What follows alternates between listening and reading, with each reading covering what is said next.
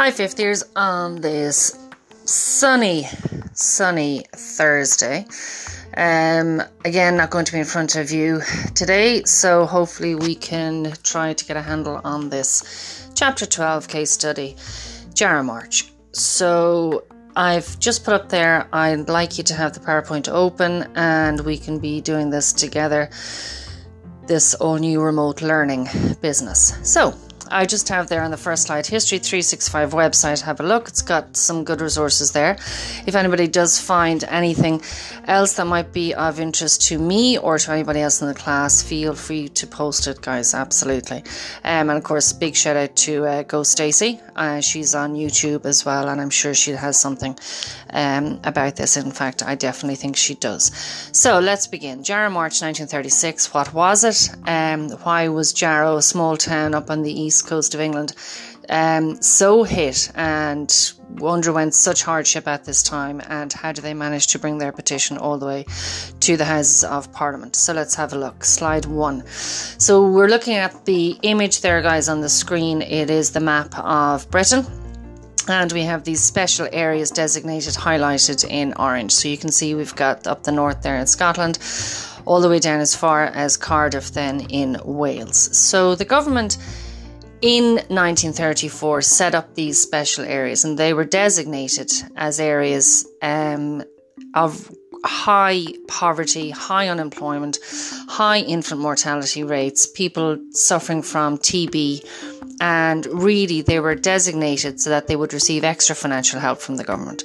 So we can see where Jarrow is there, a small town located on the River Tyne, and we can see there that they took their plight of poverty all the way to the House of Parliament in 1936. Next slide. P.S. Every time I say the word basically, you have to send me a thumbs down on the posts. Thank you.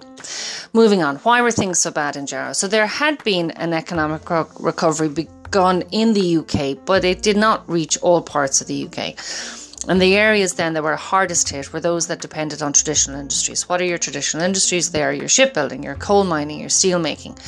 And primarily in the areas where there was only one of those industries, next slide, that if you pull the plug overnight in an area that depends on a coal mine, for example, and it shuts down, then there is nothing else in the area to give employment. So, as mentioned, the government set up these designated special areas in 1934 to try to deal with high unemployment rates within these traditional industries. Next slide. What did it look like? Well, money was provided to help improve and attract local industries. However, the money that was available was limited and it had little impact. Now, there was unemployment benefit available for the long term unemployed, but it was only paid for 26 weeks. And then after that, it was subject to a means test. Now, a means test, for those of you who don't know, basically is a test of means. It's your test of income. So the government employed a strict method of ensuring that either the payment continued or stopped, but they used this means test in order to make sure that you did not have any other income that you weren't telling the government about. And traditionally, means tests are viewed, even to this day, by people as being very unfair. So, next slide. So, then in 1934, we've got the Unemployment Assistance Board, and that was set up to really help the number of people who got payments. So, they did want to pay out more, but they kept the unfair means test, so it wasn't very popular. In addition to that, then, the money paid was wholly inadequate and many people moved south to look for work. So back to the town of Jarrow then. They had depended on one single industry, which had been shipbuilding. Next slide. And it was the Palmer's Shipbuilding and Iron Company that had been set up in the town in 1852. It had been the town's main employer, and unfortunately, it closed in 1935 with a loss of 400 jobs. So obviously, things were, the people of Jarrow were going to be very hard hit but nobody really could foresee that unemployment levels would reach 70%. Now, the government had set up this organization called the National Shipbuilders Securities Crew to tackle the problem of the now too many shipbuilders in the UK who are operating at a loss. So Jarrow was really a symptomatic of a bigger issue in Britain at that time. So the government was looking at what can we do basically to stop money flowing out into industries that are not productive and that are not paying their own way. So they set up these National Shipbuilders Securities Company and they went into failing shipyards and they closed them down basically. It was a little bit like Thatcher in the mines in the 1980s. If you're not paying your way and you're not productive, basically you're costing us money and you have to go. So the British shipbuilding industry, once huge, once had manufactured over half of the world's ships in British shipyards, was now basically on its way out due to the foreign competition and to the Great Depression. Next slide. So Palmer's had been closed by the NSS. But the people in Jarrow said, well, look, if you're going to take that away from us, you need to give us something to replace it. So they wanted a steelworks to be built to replace uh, the high rates of unemployment and to replace jobs, but it fell on deaf ears. So the already stretched population now going to be put to the pin of their collars as levels of poverty, poor housing, overcrowding, and high mortality rates all increased. And by 1936, we can see the stats there, and you can have a read through for you of them for yourselves there. So, highest unemployment rates in the UK, highest infant mortality rates, kids who bore who die uh, before their first birthday. So that's huge, and it's also infant mortality is inextricably linked with high levels of poverty. Excuse me. Also, then deaths from TB were above the national average, and again, that was such a disease that had the stigma attached to it because only people from really, really poor backgrounds and who were literally, literally on the fringes of society, they were the ones who contracted tuberculosis because it was a disease associated with the poor. We had that here in Ireland in the 1950s with Noel Browne, eradication of TB, if you remember from your third year history, and of course, the Mother and Child Scheme, which he failed uh, to implement, or which was rather failed to be implemented, and the government fell as a result. Next slide. So in comes local Labour MP Ellen Wilkinson. So she had brought herself up by the bootstraps and she campaigned on behalf of the people of Jarrow. She was the only female that was going to be involved on the march. And one of her many quotes was Tell the government our people shall not starve. Next slide. So, what was it? On March the 5th, 1936, a group of 200 men from the town set out to march the 300 miles to London to hand in a petition to the government to highlight the poverty and high unemployment rates being endured by the people of Jarrow. Now, these marches, as you can see there, the men and another slide there, Jarrow Crusade and also then you can see Ellen there getting the, uh, the the coffee and the sandwich at the side of the road.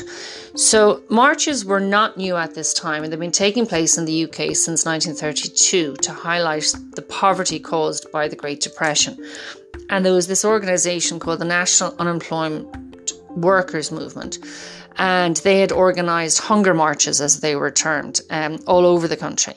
Now, this organisation had connections to the Communist Party. So the organisers of the Jarrow March were keen to distance themselves from any association with the Communist Party and the Communist movement because, of course, people knew what was going on across the water in Russia and in Eastern Europe, and they were terrified of communism. So they felt that they needed not to be under this umbrella of this national unemployed workers movement, so they called it a crusade. And it did receive broad support from both the Labour and the Conservative parties. Next slide, guys, I've just taken from the textbook there at the top of page 100. And where am I?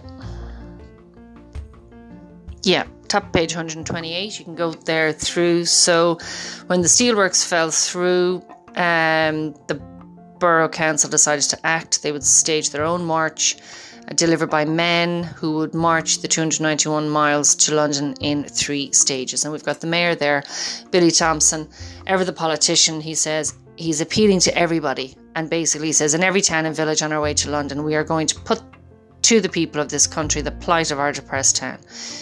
Jarrow has been termed the most depressed town in the country, but we are here on behalf of all towns in similar position to our own. So remember, we're not just doing this for Jarrow, we are doing this for all towns in a similar position to our own. Next slide. How was it put together basically. So there was only 200 men selected. They all had to be medically fit. Women were not invited and numbers had to be kept low because men would need food and accommodation. So second-hand bus was brought and they carried blue and white banners and MP Ellen as I mentioned Wilkinson was the only woman uh, to participate on the march. They collected 11,000 signatures and they assembled every morning. They marched army style 50 minutes every hour with 10 minutes rest. The band played, keeping the men swinging all, uh, keeping the men swing, swinging, sorry, along all the time.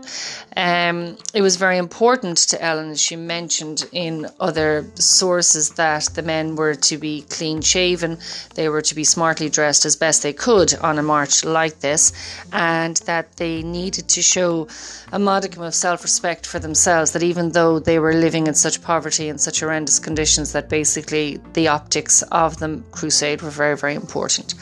So, along the way, then, next slide, the marchers received a welcome in most towns, and usually Billy Thompson, the mayor, or Ellen then would speak at a public meeting. The towns did what they could for the men. In Barnsley, for example, that they had access to the bathhouse, donations of money and food, and medical aid then was supplied from student doctors, obviously for blistered feet and shin splints and all the rest of it. So the march was covered extensively by Pathé Newsreel. Pathé was uh, being set up by uh, two French brothers, and they had short um, films, and then obviously um, BBC Pathé. Then they had its own franchise too.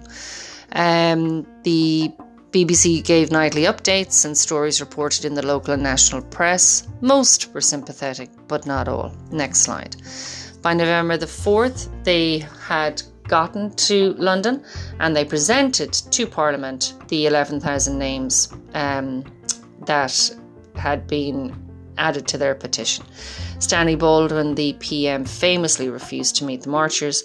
However, Thompson and Wilkinson did get to address a group of MPs.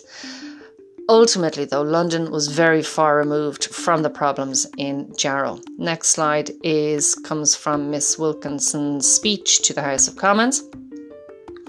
And next slide, then, in terms of really the impact of it. So, clearly, in terms of realising its key objectives, it was a failure. The marchers returned to Jarrow by train with no prospect of government action to address the unemployment crisis in their town. Furthermore, to add insult to injury, their dole payments had been re- reduced or cut off by officials of the Unemployment Assistance Board. However, they did achieve the objectives of raising public awareness of the hardship they were suffering and sympathy for their cause. Next slide. At the time, Britain had the national government, whose members and policies were mainly conservative. And despite its lack of response to the Jarrow marchers and their petition, its protectionist policies did eventually bring about an improvement in the economy as domestic demand improved. In Jarrow, shipbreaking works and engineering works were established in 1938, three years later, and in 1939 then the Consett Steel Company started. However, unemployment remained high until the outbreak of 1939 in the war, when the rearmament program then boosted demand for industrial output and for heavy industry in particular. I found this author, Stuart Maconie, and uh, yeah, he tells it like it is. The immediate impact of the march was limited. An old joke in the town is that it was Hitler who saved Jarrow by generating war work for the Ards. So quite like that one. Um, again, the lasting impact just taken from the book there, just the summary, you can go through that there. Um, and the first bit there, the Jarrow March represented the determination and came to symbolise the human consequences of mass unemployment historians refer to it as the Hungry 30s. Finally, then, guys, Jarrow, a broader reflection of the UK at this time. Not be accurate to say that what the people of Jarrow and other hard hit towns experienced was common. However, this period is much associated with poverty and economic hardship, but parts of the country were enjoying a richer life than ever before in the 30s. So, why, next slide, was there such a disparity within the country? So, again, hark back to the older established industries, the mining and the shipbuilding. they declined during the interwar years. Why? Well, there was no demand, and also there was no money available from the government to investors to sustain them. But the industries based on new technologies were growing, for example, car manufacture, light engineering, electricity generation, the chemical industry as well. And where those industries were located, they saw a growing affluence, while other the other areas then saw a huge decline. Next slide. Again, this is taken from the final page there, guys, in the textbook on page 132. And you can go through that there. It is important. Um, maybe just take a couple of points, especially then the cheaper mortgages meant that people had more money, wider range of consumer goods, and by 1939, a small family car was half the price it had been 10 years earlier. Popular music, listenership of radio, and many Britons could afford new pastimes such as visiting the cinema once a week or going on holiday every year. So, final slide then, guys. I want you to look at the question uh, 2a on page 140, where it says the what were the causes and consequences of the Jarrow March, October 36. So the usual criteria apply: minimum six pages, lots of paragraphs. It is that chapter in a nutshell. That's what the essay is asking you to do. So the causes, why, and what the course it took, and then the consequences. So if you can get that into me, I've put it up as an assignment and you can see all the details there. Um, if there's any chance that you can use CamScanner for those of you who are not typing the essays and sending them in to me, guys, please. It would make it really um, just a little bit easier for me to actually physically correct them. I'm struggling a bit with the photographs and also the photographs. Could we toggle them so that they are the right side up? Thank you so much for listening, and uh, heads up for the next one. Cheers.